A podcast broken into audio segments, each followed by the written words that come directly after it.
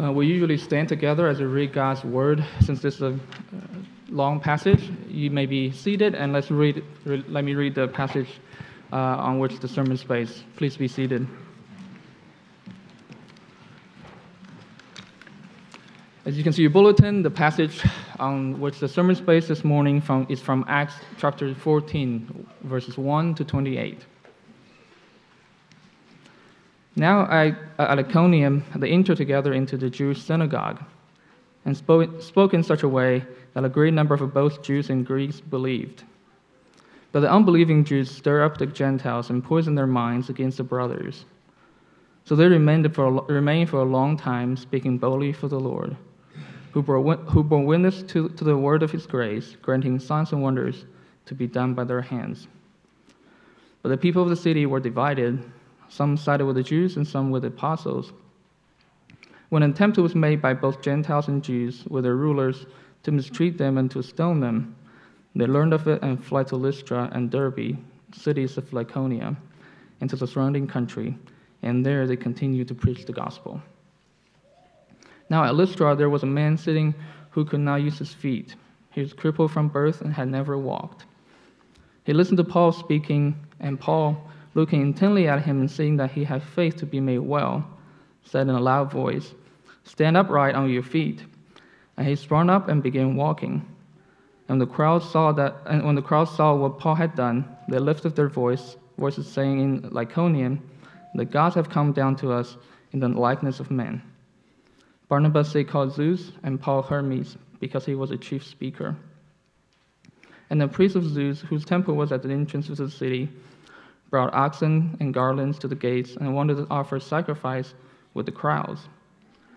But when the apostles Barnabas and Paul heard of it, they torn their garments and rushed out into the crowd, crying out, Men, why are you doing these things? We also are men of like nature with you, and we bring you good news that you should turn from these vain things to a living God, who made the heaven and the earth and the sea and all that is in them in past generations, he allowed all the nations to walk in their own ways, yet he did not leave himself without witness. For he did good by giving you rains from heaven and fruitful seasons, satisfying your hearts with food and gladness. Even with these words, he scarcely restrained the people from offering sacrifice to them. But Jews came from Antioch and Iconium, and having persuaded the crowds, they stoned Paul and dragged him out of the city, supposing that he was dead. But when the disciples gathered about him, he rose up into the city, and on the next day he went, went on with Barnabas to Derbe. When they had preached the gospel to that city and had made many disciples, they returned to Lystra and to Iconium and to Antioch, strengthening the souls of the disciples, encouraging them to continue in the faith, and saying that through many tribulations we must enter the kingdom of God. And when they had, when they had appointed elders from, for them in every church, with prayer and fasting, they committed them to the Lord in whom they had believed. Then they passed through Pisidia and came to Pamphylia. And when they had spoken the word in Perga, they went down to Attalia. From there they sailed to Antioch, where they had been commended to the grace of God for the work that they had fulfilled. And when they arrived and gathered the church together, they declared all that God had done with them and how he had opened the door of faith to the Gentiles. And they remained no little time with the disciples. Please pray with me. Lord, I pray that your word will take root in our hearts, humble us, transform us, and encourage us. May you speak through Dan as he preaches your word to us, and may it bear fruit in our lives for your glory. In Jesus' name, amen.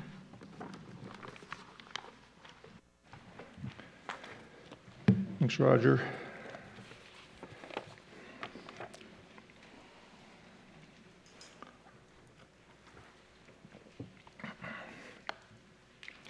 Well, what is the wasted life? If you go online, you can find a great deal of advice on how not to waste your life. Books and podcasts on, with, with titles like Eight Signs That You Are Wasting Your Life Quit doing these six things today. Eight things successful people do. You may be wasting your life in the wrong job. You may be wasting your life with the wrong marriage partner.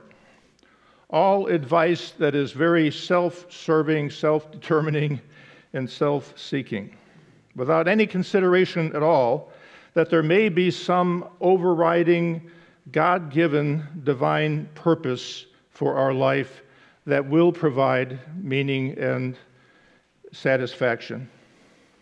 The basic assumption in our day is that we are our own.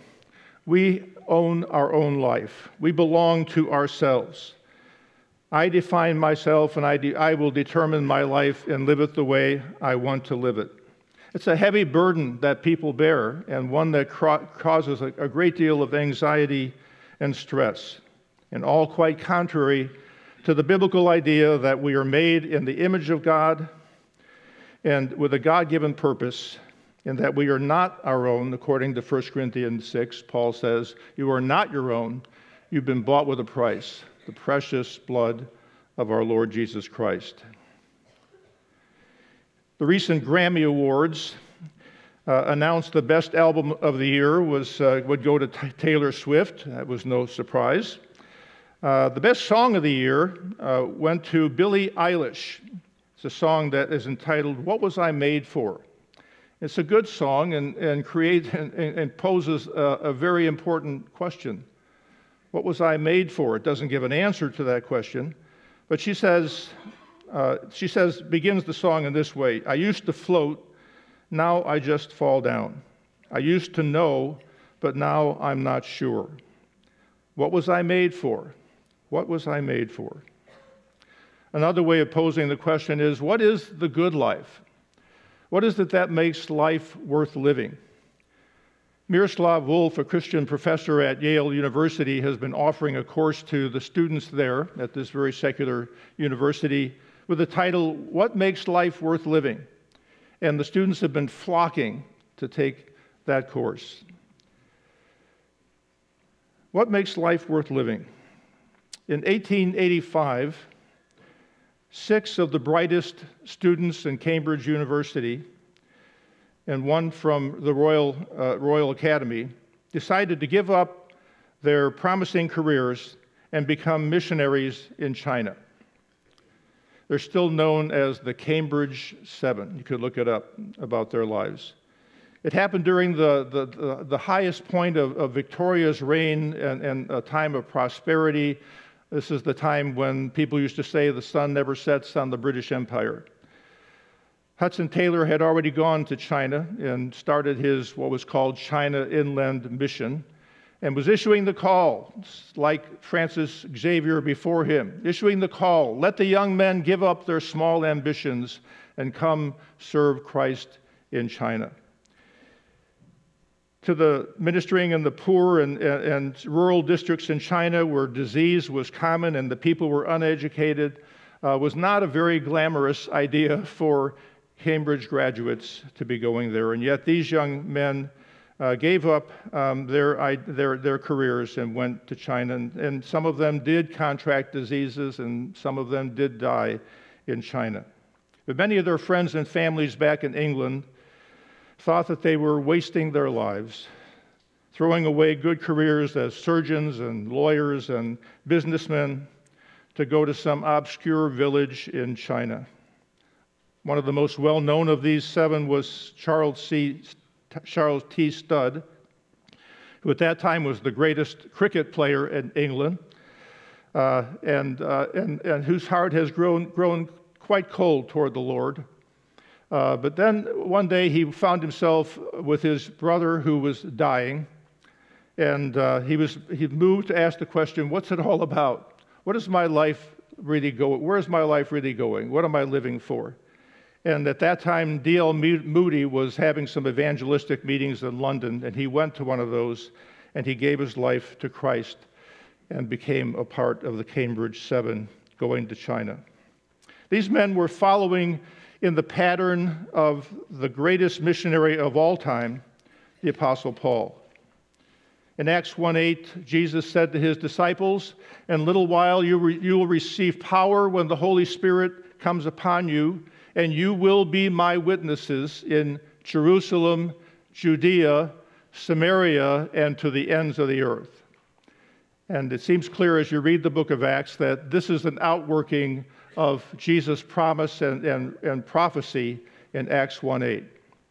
There's these ever increasing circles of witness of the gospel as it goes from Jerusalem on the day of Pentecost to Judea, often because of persecution, to Samaria, to Rome, and to the ends of the earth.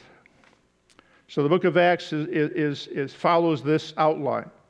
And we're, we're, we're picking up here just, just a little snippet of Paul's first missionary journey that he was sent on. A little it's a whirlwind tour. We're going to be moving really quickly through this and then try to have find some takeaways for us for our lives and mission today. So hold on to your hats. We're going to be moving quickly.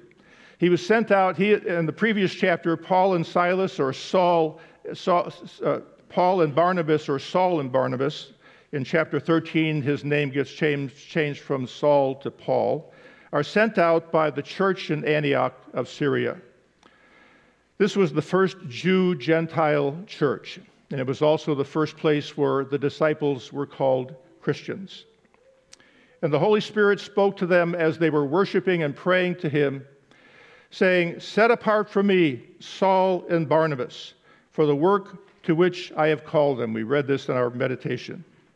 And so they fasted and they prayed and they laid hands on them and they sent them out on this journey. And it was understanding that they would come back to the church and report what God had done during their time of travels. So the first missionary journey in Acts 13 begins then with them taking a ship from Syria to the island of Cyprus, uh, then to Asia Minor, which today we would call Turkey, going through several of the cities of, of that ancient uh, territory Perga, Antioch of Pisidia, there's two Antiochs in this passage. Uh, preaching uh, in the synagogues where there, w- where there were Jews present, and then to the Gentiles to present the gospel to them, and having uh, amazing responses of many people coming to faith. Converts among the Jews and those who had uh, previously converted to Judaism, converts among the Gentiles. But there was also opposition every step along the way opposition, people who were rejecting and trying to disturb uh, Paul's, Paul's mission to the Gentiles, especially. So the first stop here is Iconium, verses 1 through 7. Central Turkey, in, in, in today's terms. This is a Greek city, but also had a number of Jews uh, uh from the diaspora who had settled there. It's an agricultural city with two rivers running through the city. And there they were speaking boldly for the Lord. And this is a key to all, always of Paul's missionary work, speaking boldly for the Lord. Uh, a great number of Jews and Gentiles believed, and some of the Jews, however, refused to believe and were, were jealous and stirred up because of Gentile conversion and divided the city. And then the text says, poisoned the minds of the people. So it's a really strong term, isn't it? Poisoned the minds of the people. Poison is something that enters your system, you know, and then it just permeates throughout the whole system until it finally shuts down if it's a strong poison. Verbal poison uh, enters our mind uh, and, and travels through our whole way of thinking more quickly than we can even imagine. Uh, I don't know if you've ever felt like you've been poisoned. Sometimes we, we, we, hear, we hear a word of slander or a word of gossip, and it just sort of enters our mind and so quickly, and it just feels like, oh, I think I've just been poisoned. And we have to pray and, th- and ask the Lord to cleanse us, to remove that from our thinking. These legalistic Jews had poisoned the minds of the young converts uh, we don't know what they said, but they were probably saying something like, These men are liars, they're part of a cult, they, uh, they, uh, they, are, they, they are, think they're superior to Moses, they don't obey the law, uh, and, uh, and they're leading you, away, leading you astray. Um, how could Jesus be the Messiah? He was killed in Jerusalem.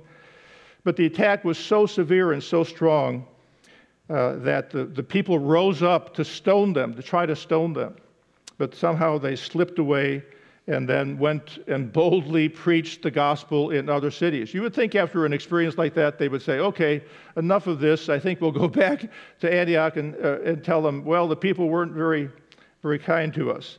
But no, they continued on. They just moved on uh, to other cities uh, and continued to preach the gospel. And they're going to come back here to this city as well.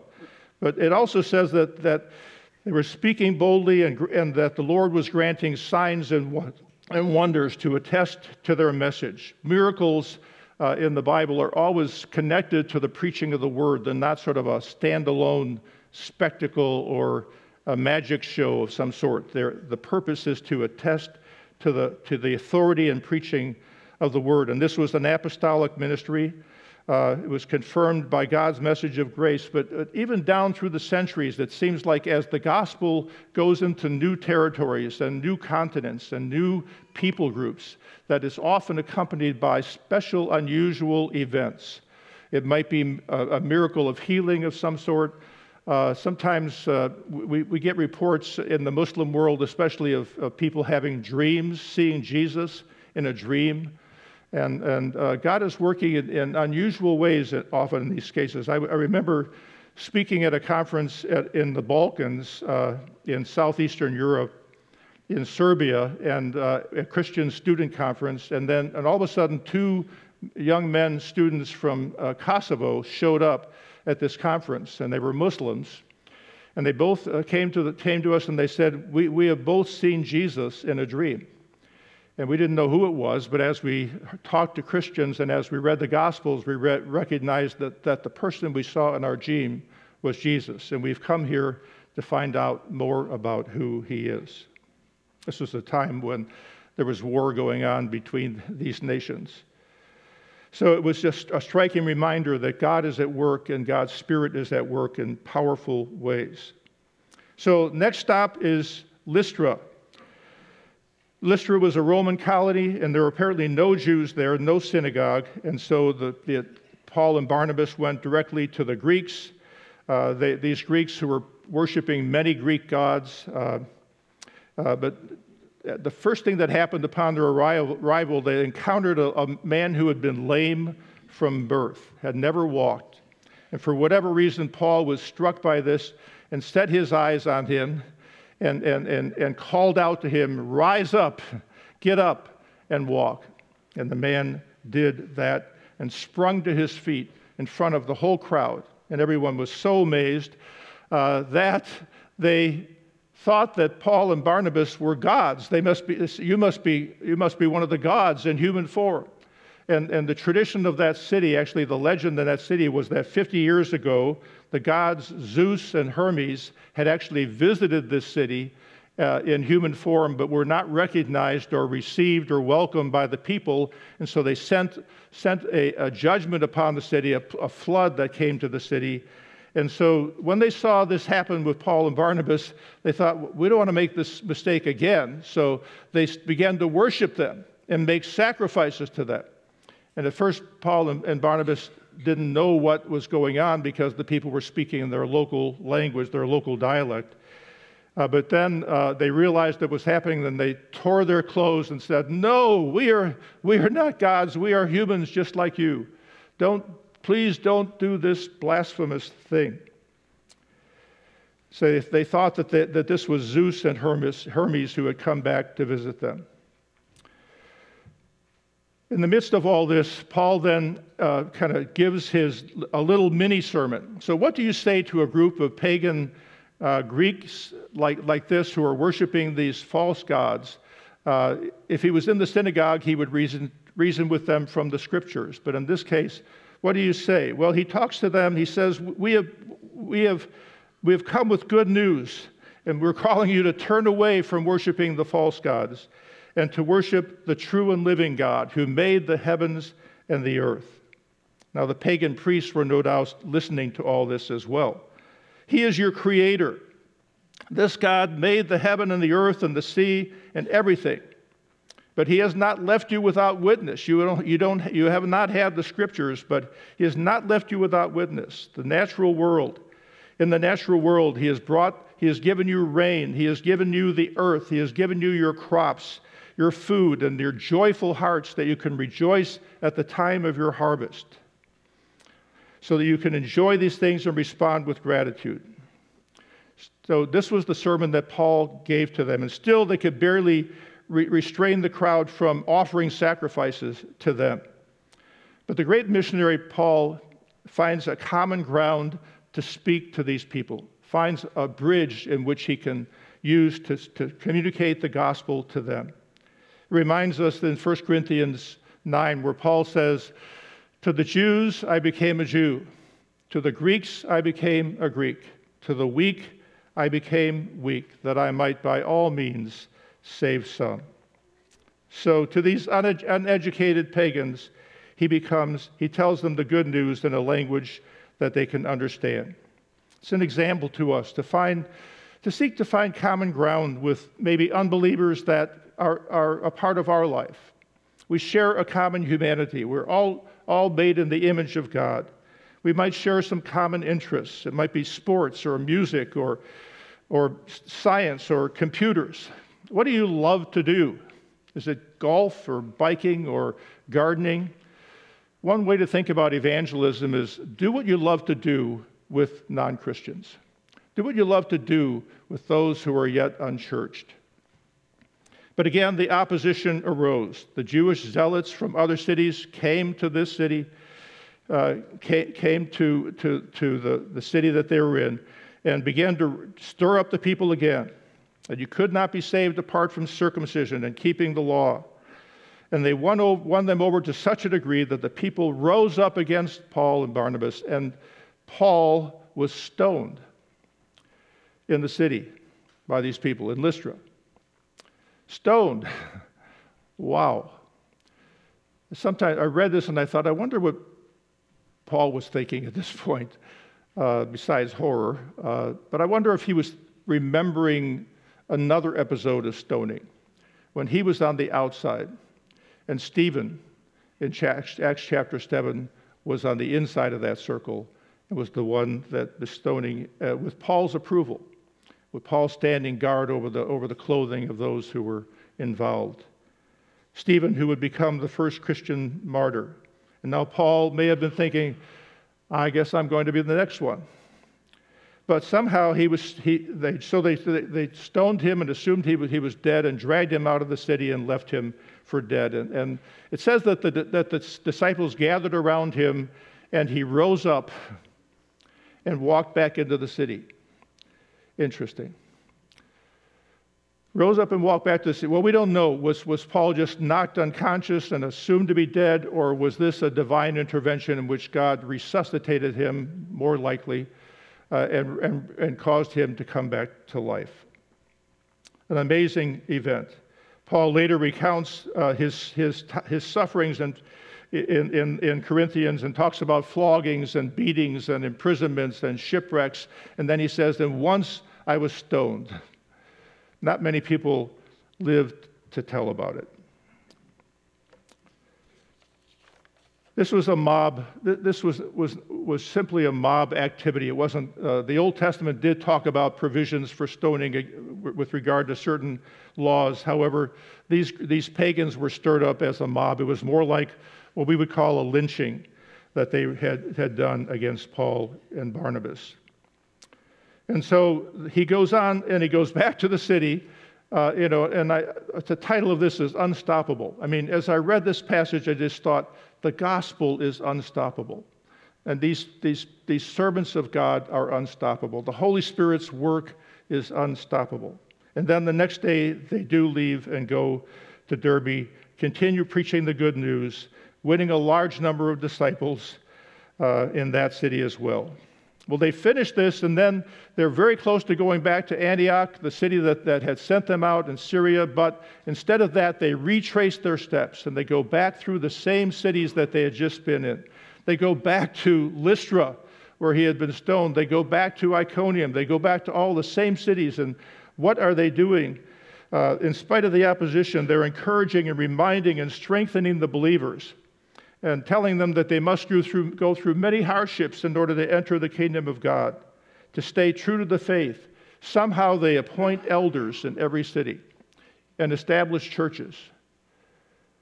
This is Paul's pattern unstoppable, unstoppable.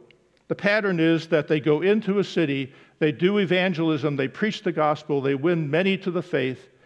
They uh, then uh, they, they provide te- the authoritative apostolic teaching.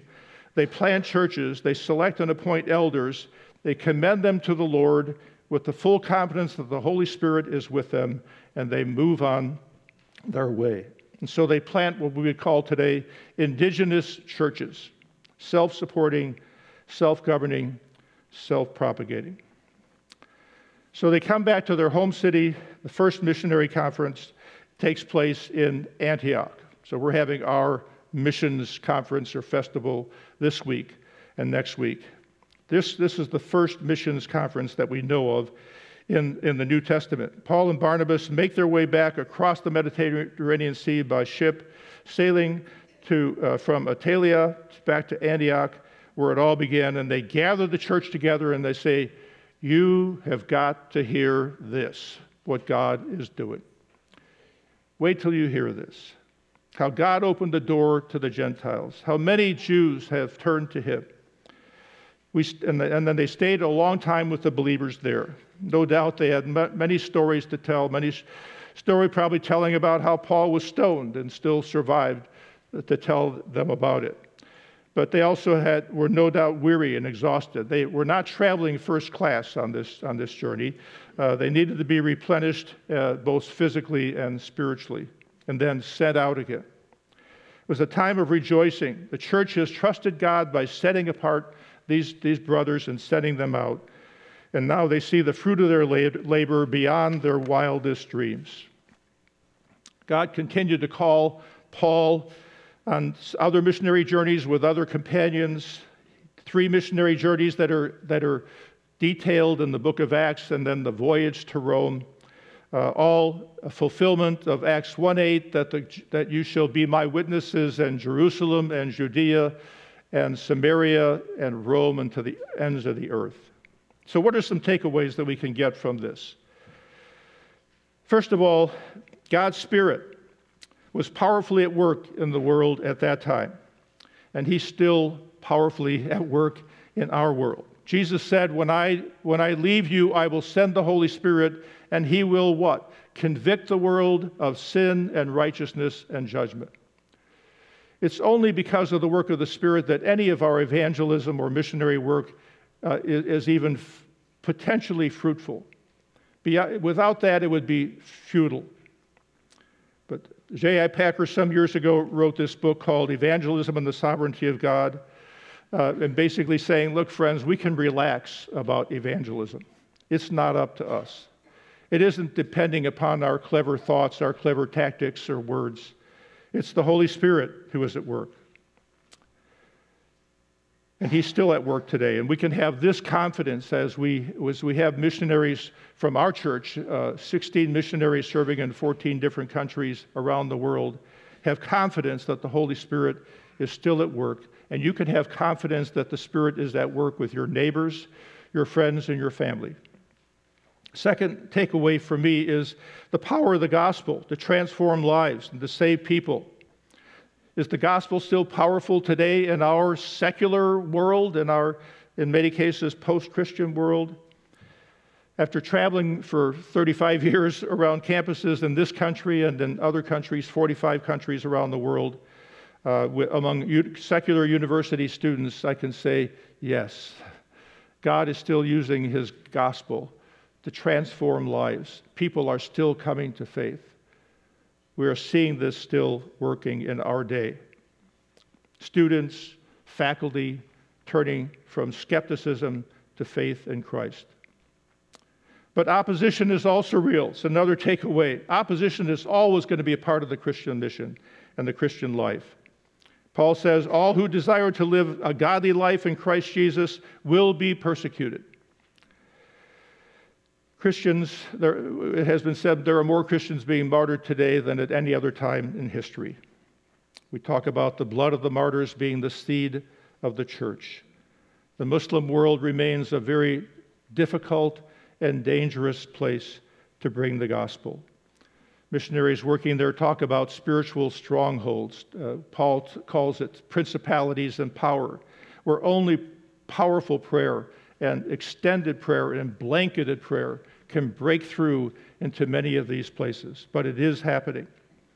People in the Muslim world are turning to faith in Christ Jesus. So we're going to be praying, uh, it, noted in your bulletins, uh, for Ramadan this year, uh, and praying for the Muslim world, and especially in Tunisia. Be watching for that.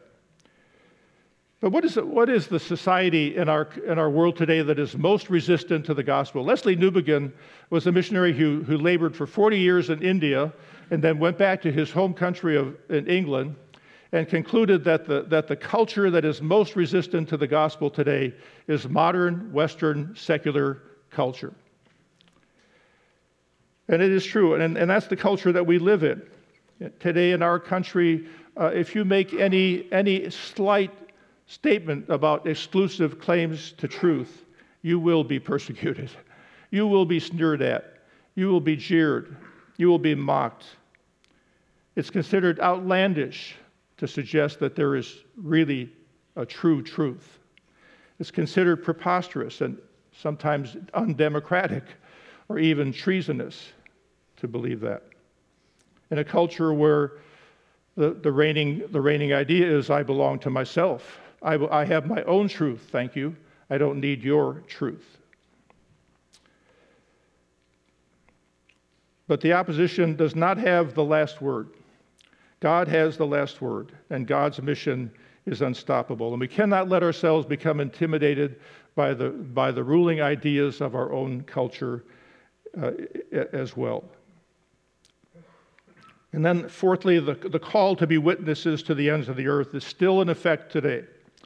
It's, it's amazing how, how much of the Great Commission was actually fulfilled in the first century and in the early centuries of the church. But this generation needs to hear the gospel as we say, one generation will commend your works to the next. This generation needs to hear the gospel. I, I remember when, we, when I was first asked if I would consider going to Eastern Europe and the former communist countries that were opening up and, and be, be involved in the student ministry over there, and I thought, no, these people have had their chance. They've, they've had, the, they've had the, the, the gospel. They're post Christian countries. And my wife had to nudge me, and God had to nudge me and say, No, but this generation has not had their chance. This generation needs to hear the gospel and see it lived out in the lives of believers. And so it is still in effect.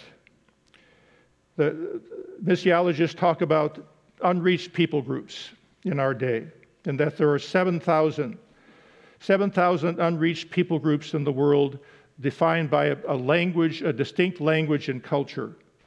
And uh, this involves 3.4 billion people where there is little or no Christian witness or presence. There are frontier groups of people where, where people have, have never even met a Christ, there are no known Christians in these places where people have never met a Christian, never heard the gospel, never heard of Jesus, never seen the gospel lived out in the lives of believers or a community of believers. So, back to our question how not to waste your life. Jesus has an answer for this. Seek first his kingdom and his righteousness, and all these things will be added to you. If you just remember that, you will not be wasting your life. It is God who defines who I am, why, I'm, wh- why I am here, what makes life worth living and satisfying, what is the wasted life and the fulfilled life. So, how will I serve God's kingdom purposes in my career and in my calling, in my place of living, in my place of work?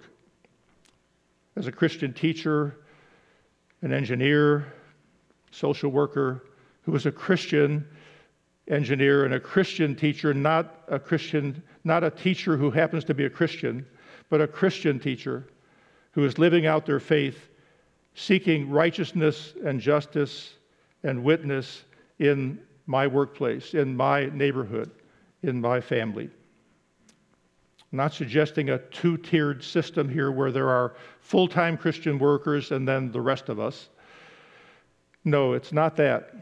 We are all called to be a part of the mission to the ends of the earth. We're all called to be a part of that in some way. But doesn't it seem reasonable for, for us college age students or for the, those of us who are deeply into, into our careers?